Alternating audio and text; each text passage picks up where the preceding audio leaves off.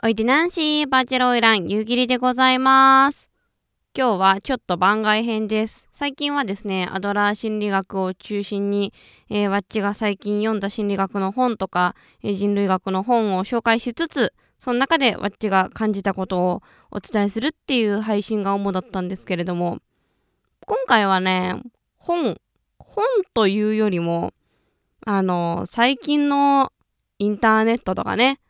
テレビの芸能界とかを見てていろいろと思うことがあったので、それについてお話ししていこうかなと思います。今日は本当は、あの、わっちはお休みの日だったんですよ。あの、収録とかライブ配信ももう何にもしないぞと決めている日だったんですけれども、まあ、ふとね、ふとちょっとインターネットが目に入った時に、まあ、とある番組がね、すごい勢いであの、打ち切りになりますよと。なんかそのね、まあ、いろんなご意見ございまして、えー打ち切りになりましたというのがこうちらっと目に入ってきてねなるほどと思ったんですよ。でまあ言わない別にどの番組がとか言わなくてもまあインターネットにお詳しい皆さんだったらもう十分知ってると思いますからわざわざ言わないですけどなんかそのまあ過去にそのな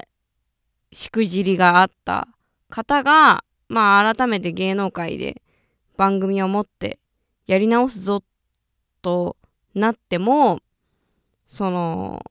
まあうまくいくこともあればうまくいかないこともありますよね。でまあそのテレビっていうものに関してはそのテレビはもちろんですけどあの企業がやっていることですのでで企業っていうのはその自社の利益を追求することがあの、まあ、必要とされる組織ですのでそのまあテレビ番組やるやらないはその売り上げになるならないだと思いますからなんかそこについてなんていうのワワッチとか外野が、まあ、まあ外野がどうこう言うから終わるって説もありますけどうんまあね人気がないもの人気がないものとかまあこうテレビに出るということはやっぱりその好感度っていうものが求められるわけであってそのおかしややったしくじりの種類がこう実際その罪に問われたか問われてないかとかよりもまあ好感度ってさ好感度って法律とかで割り切れるものじゃないじゃないですか。だからあのーそんなわけでやっぱ割り切れない割り切れない価値基準の中でやっていく芸能界の中ではまあ起きることなのかなみたいなのをわっちはもう漠然と考えていたわけですよ。でそことね最近わっちがちょっと考えてることがちょっとリンクしましてというのもなんかわっちが最近考えてるのは〇〇だからなんちゃらっていう考え方よりも〇〇だけど何々っていう考え方を中心に置いて生きていきたいなっていうのをちょっと考えてたんですねここ最近。でそれは何かっていうとさほらなんかたまにさ言うじゃないですかあの付き合う時とかは恋愛関係においてはなんか何々だから好きみたいなので成立するけどその結婚するってなったらこう何々だけど好きみたいなそういう関係性の方がなんか続くんだかなんだかちょっと原文わかんないんですけど ごめんなさい。あっちもまあまあだからっていうぐらい人間はこのぐらいいろんなことをうろ覚えで感じて生きているわけですよ。でまああのーまあそういうのを見てなるほどなってわっちは考えていて。でそうなった時にわっちは今までの人生やっぱ全て〇〇だけどあ〇〇だから好きって思われなきゃって思って生きてきたんですよねここまでの人生。だからその別に恋愛じゃなかったとしてもその仕事においてもそのチャンネル登録者数が多いから好きとか仕事を振ろうとかね。まあその人の人に何かを認めてもらうためにはとかあとコラボしたいとかさ人と何か関係性をつなつないでいただくには関わっていただくにはその何々だからの何々何々を作んなきゃいけないんだと持たなきゃいけないんだって思ってわっちは、まあ、今までいっぱいお仕事をねお仕事とか YouTube の投稿とか頑張ってきたんですけどまあこれは置き換え芸能界に置き換えたらまあ、そ好感度があるからあのテレビで使おうとかあのあの人は、まあ、いい人だから好き。だから今までそんなあの自分の感情をかき乱すようなしくじりを、まあ、少なくともやっているようには見えない。だから好き。潔癖潔癖じゃない。なんだよ清潔な人だから好きみたいな。そのだからで成り立つじゃないですか。やっぱり。でもまあ実際のそれはまあ商業の話であってその実際実際のっていうかまあ商業も実際の話ですからあれですけどプライベートの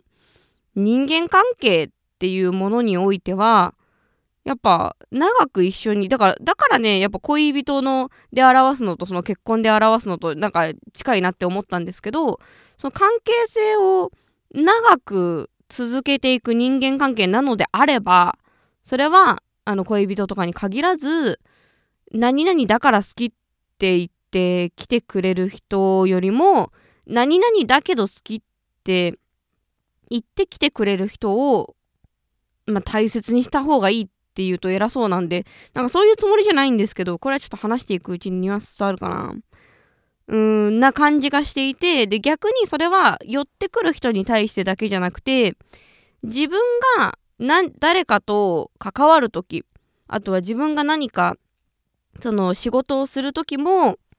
何て言うのかな。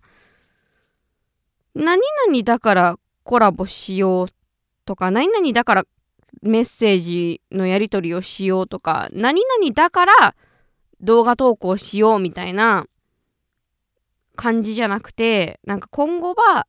何々だけどこの人とはコラボしたいとか何々だけど動画投稿してるんだよなみたいななんかそこを確認してなんていうのか確認してというか常に自分で、うん、認識しながら進んでいきたいなっていう気持ちがしててこれなんでかっていうとなんかその何々だから一緒にやるとか何々だから動画投稿するみたいなのってその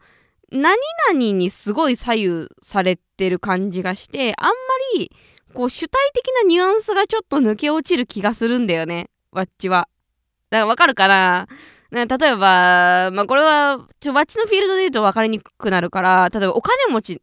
の人がいたとしてなんかお金持ちだから仲良くするとかあのほらあと社長だから仲良くするとかっていうのはその相手がお金持ちじゃなくなった瞬間とか相手が社長じゃなくなった瞬間に、まあ、そのだからがなくなったら付き合う理由がなくなるから関わらなくなるとかっていうことはまあ往々にしてあるじゃないですか。まあ、だけど、まあ、実際はそれすらも分割して考えると、まあ、社長だから付き合ってると自分が得をするから自分で主体的に付き合おうと思って付き合ってはいるんだけどなんかそのニュアンスが抜け落ちる感じがするんですよ。だからだからその人が社長じゃなくなった時になんか付き合わなくなったのは付き合いがなくなったのはあの人が社長じゃなくなったからだみたいな。なんかこっちのなんか主体的な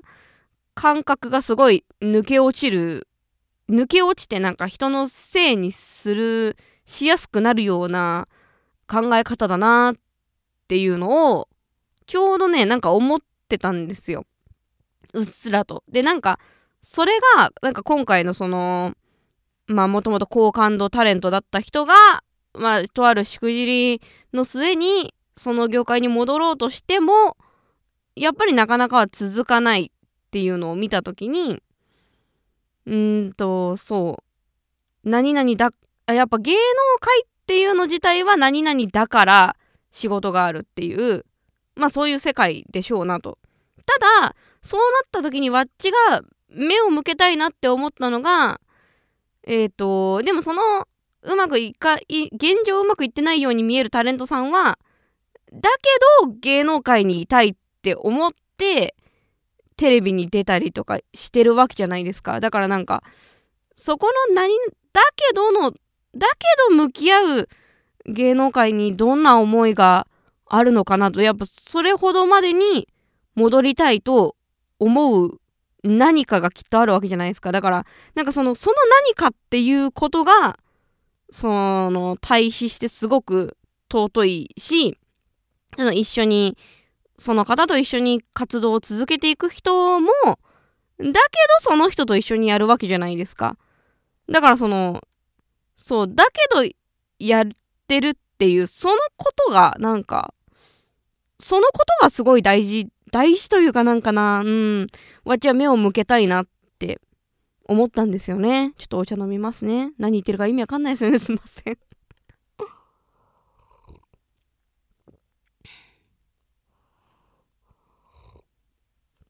だからその好感度がないから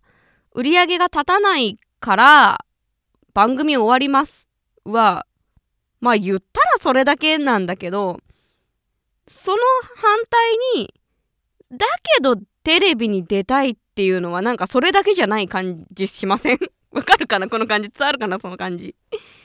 そうだからだからはあんまだなって言いながらだからって言ってるんですけど今マッチはおかしいですね。まだ人間だからって言うな。結局言うなよ。人間はこのようにあの矛盾を抱えて生きているんですよ。そこもわっちはすごい好きなんだよね。わっち自身も過去のあの動画見たりとか過去のねツイートやら何やら見たら本当に今と真逆のこと多分言ってたりとか全然するんですよ。なんかそれがそれが人間だよね。趣深いよね。って思ってわっちはいつも見てますね。うん。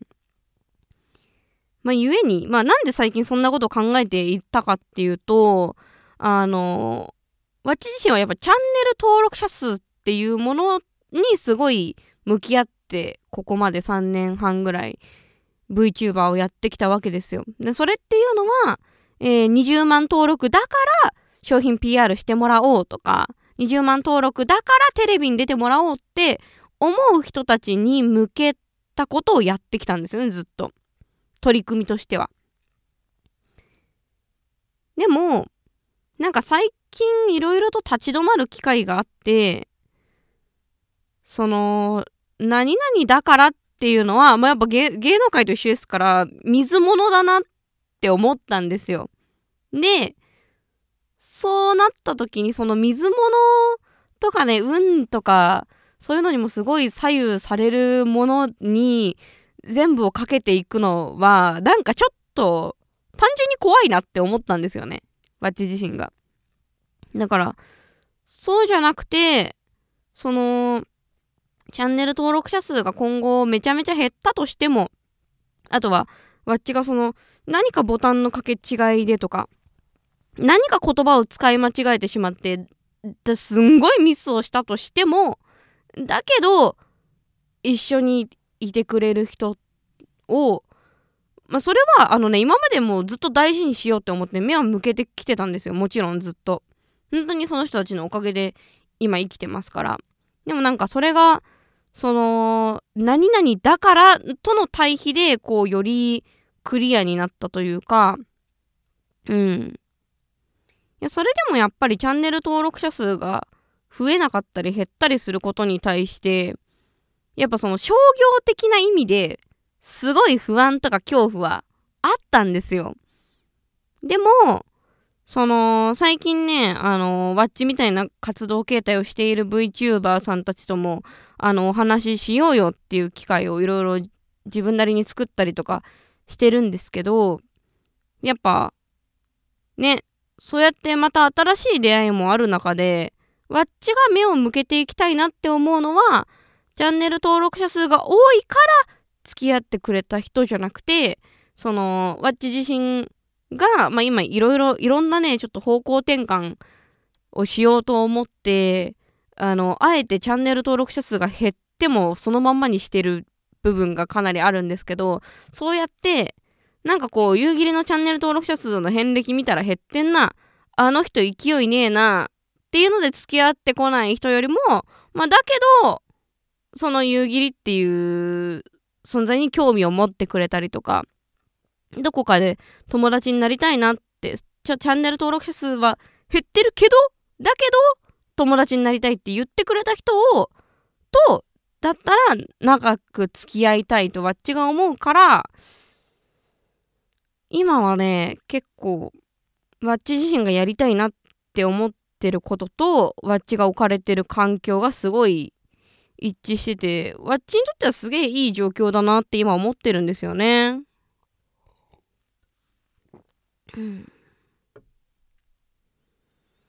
そうあの登録者数については本当にねずっと頭を抱えていて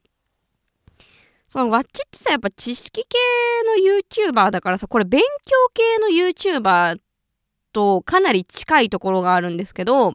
その受験対策とか授業をやってる YouTuber さんとかってその登録者数めちゃめちゃいるんだけどあの再生数がすごいあの少なかったりとかあとは減ってったりとかすることが結構あるんですって。でそれどういうことかっていうと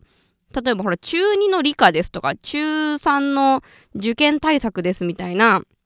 あの動画があったとしてその動画ってその中2の時とか中3の時は必要だからわわわって見るししばらく見ようって言ってチャンネル登録もするんだけどまあ受験が終わったらテストが終わったら見ないですよ。それそれは。やっぱまあその人の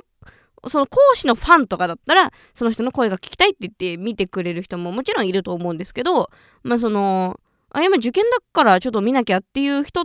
と比べると人数は少ないですよね。だからあのそれゆえに結構勉強系の YouTuber さんとかはそのギャップが結構大変だったりとか、あのするらしいみたいな話をちょっと小耳に挟んだんですけど、言ったらわっちはね、性教育ですから、あの性知識が必要な時は見るけど、まあ、別にもう一通り知ったわってなったら新たに見ることはないし、別にそれってむしろいいことじゃないですか。あの、知識が行き届いたんなら、良かったですって感じだし、まあ中には、わっち一時期マンコって連呼してましたから もうずっと YouTube でマンコってタイトルとサムネばっかりやってた時もありましたから、あの、で、最近それやめてるんですよ。だからもうマンコって出ないならいいですって人もいるじゃない。それは。そういうもんですよ。そう、だから、なんかまあ、しょうがないなーっそういうもんだからなとは思いつつも、うん、なんか、なんか漠然とした不安とか、ね、どうしたもんかなっていう気持ちはすごいあったんですけど、うん。でも、まあ、そういうことをやってきたからこそ、今こうやって、あの、ポッドキャストについて語る時間を持ててるわけですよ。これはやっぱり、わっちがどこかで、そういう、あの、マンコに振り切ってみたりとか、チャンネル登録者数増やそうって言って、たくさんの目に入、たくさんの人の目に入る努力をしてこなければ、今入ってくれてるそのピクシブファンボックスで支援してくださってる方とか、あとはチャンネル登録してくれてる方、そして投げ銭してくれてる方、メンバーシップ入ってくれてる方、ニコニコ登録してくれてる方、ね、この方々に出会えるチャンスがかなり少なかったと思いますから、もちろん中にはそんなことしなくたって、あのー、ご縁でね、出会えた人もいると思うんですけど、やっぱある程度の人数がいないと、わっちはこんな風にあの気ままにポッドキャストで喋ることもできないのでね、これの時間は取れないわけですよ。お金な、お賃金ないなってなったら、いっぱいね、あの他の仕事をして、日々生きていかなきゃいけないわけですから、うん。だから、ある、ある面ではそうやって人に知られる工夫をする時も必要なんだけど、なんかいつもじゃなくていいかなみたいな。別に、その、やり、見たかったものと合わなかった人が離脱していくのは、まあこ、それはもう、そちらの話なのでどう、どうぞどうぞって感じだし、別に、その、わっちがそうやって解除されるから価値がない人間なのかっていうと、そうじゃないんだよね。そ、そこがやっぱ結構、いや、価値は、その、商業のルートだと価値は落ちるんだと思うよ、そりゃ。それは20万人よりは22万人いてくれた方がいいですって。商業のルートだと思うかもしんないんだけど、だけどじゃあ商業のルートに乗ったからといってそこですぐめっちゃお金持ちになれるかっていうとそういうわけでもないんですよ。で、それは最初の話にも戻るけど、やっぱりその商業のルート、芸能界の空気っていうのは、ね、その好感度とか、そういうものによっても一転することがありますので、なんかやっぱそこだけを追い求めているとなんか自分自身が何したかったのか分かんなくなっちゃうだろうなっていう危機感もあって最近と立ち止まる機会が多かったんだよね。うん。ちょっとお茶飲みます。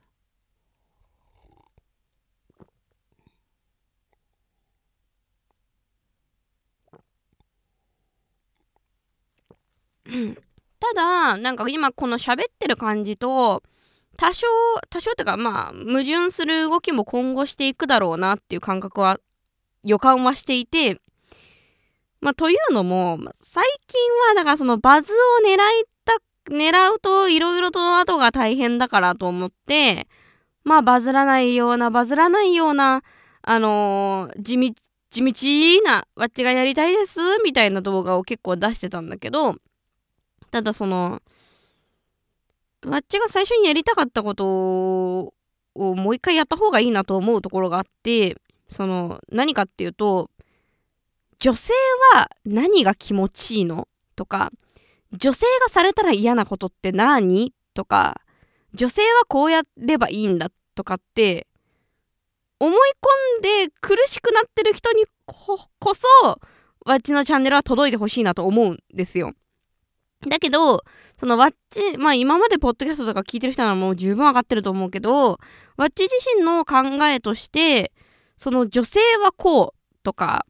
女だから何々みたいなのって思っていないし、言いたくはないんですよ、決して。だし、その、やっぱサムネとかタイトルに、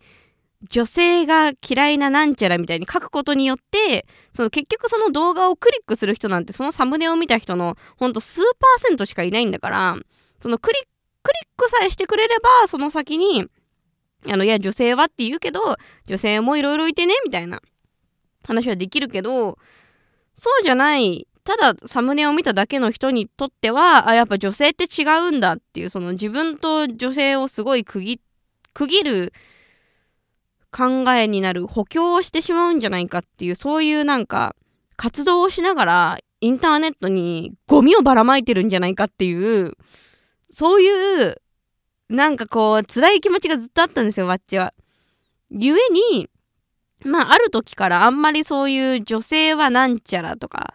ね言い方をしないようにしてたんですね。嫌だなって思って。でもまあ最近はそれもしょうがないのかなって思うようになった。なんか別に、なんていうの？うーん。まあ、だし逆に言えばそう女性はなんちゃらっていうサムネを見ることによってえやっぱ女性って違うんだって思う人もいれば思わない人もいるんだから同じように。だからなんかわっちはもう気にしなくていいかって思うようになって。でなんならやっぱ原点に帰るとそのわっちがやりたかったのは騙し討ち性教育なんですよ。結局その性教育やってますよってあのお上品にあのー、動画を出したってその動画をクリックする人は性知識あんのよ大体。だし別にあの必要になった時に自分で性教育とかって検索してあのー、ちゃんとお医者さんとかのチャンネルを見に行くタイプの人なのそういう人は。で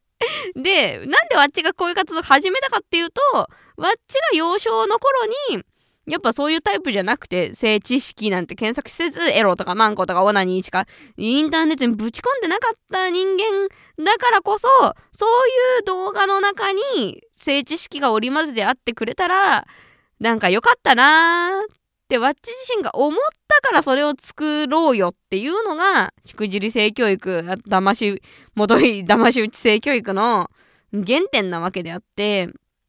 なんか、やっぱそこからこう性教育とか性について女性について男性について向き合えば向き合うほど何かを言い切ることがすごく怖くなってしまったし何かを言い切ることでそうやってこうインターネットにゴミをばらまいてるんじゃないかっていう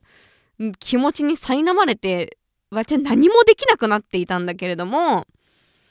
うーんだけど結局そういうサムネを見た時にどう思うか向こうの向こうの話だし。そう思うやつもいればそう思わないやつもいるんだし、うん、だったらそう思う人のことだけを考えて自分が何もできなくなるよりはまあその女が嫌いななんちゃらみたいな書き方をしてそれをクリックする人ほど人こそ女性は違う生き物だって思い込んでいるからなんか苦しいんだと思うしそういう動画をクリックしたくなるんだと思うんだよね。だから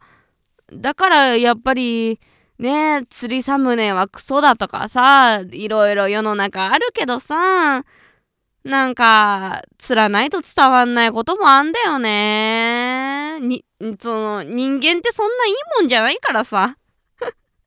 人間ってそんなに綺麗なもんじゃないからさ。だから、そのね、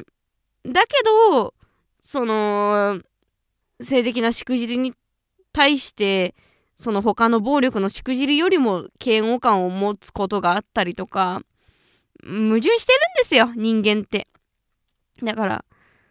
もうそういうもんだなって思って、やっぱわっちが初期にやりたかった、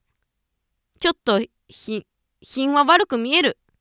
で、あのー、経験上、そのちょっと品の悪いことをやってると、品の悪い人が結構集まってくるんです。で、ちょっとだりーなって思うこともあるんだけど、でも、まあ、そういう人は大体、あの、今回経験して分かりましたけど、そうじゃないよっていう気配を感じた途端にいなくなりますので、むしろそれを入り口に、あ、女はこうだって思い込んでたけど、あ、そうじゃない、人によって違えんだなって思って、思って楽になった人、別にそう思わないと楽になれないって言いたいわけじゃないんですよ。ワッチの言ってることが正しいって言いたいわけじゃなくて、ワッチはそういう風に女だからこうとか、男はこうするべきみたいな考え方をしなくなってからワッチは楽になったから、あのー、そういう考え方に、まあ、意図せず出会うことで楽になれる人もきっとワッチと同じようにいるはずだから、その人に向けて、あの、じっくりまた語り続ければいいわけだし、そうやってじっくり語るところがこういうポッドキャストだったりすると思うんだよね。多分 YouTube でやったところ、いやまあ YouTube でもこれ載っけますけど、YouTube でもやるけど、まあ、YouTube の画面で開いてるとどうしても関連動画とかにね、おまんこパーティーみたいなさ、なんかもうすげえ刺激的な、あの、サムネとかいっぱい踊り出てくるからさ、こんな、ねえしがない花魁のよった話聞いてたらおまんこパーティーのサムネクリックしちゃうから、でそれが悪いこ、もういいも悪いもクソもないんですよ、そのこと自体に。で、それはもう、そういうもんだから、人間って。だからこそ、だからわっちはそういうおまんこパーティーみたいな、なんか今、今しゃぶってるよっていう風に見えるサムネみたいな、なんかそういうのとかが出てこないポッドキャストっていう、こ、ここでも、このトークを乗っけるようにしてるんだよね。ここだったら、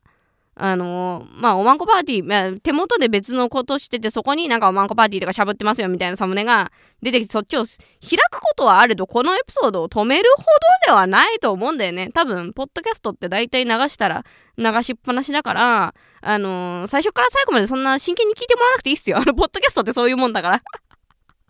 なんかなんとなく人の声欲しいなっつってつけてて、で、つけてったら、その、あなたとすごいそのシンクロできる部分だけが耳に届くと思うんですよね結果的に。こう真剣に聞いてなくてもなんかあなたにとって興味がある単語とかをわっちが発した時にそれが偶然耳に入ってきてもう一回聞いてみようって思えたりとかするのがポッドキャストの良さだなってわっちは思っててごめん今日めちゃめちゃ話脱線するんだけど最近ねわっちあのー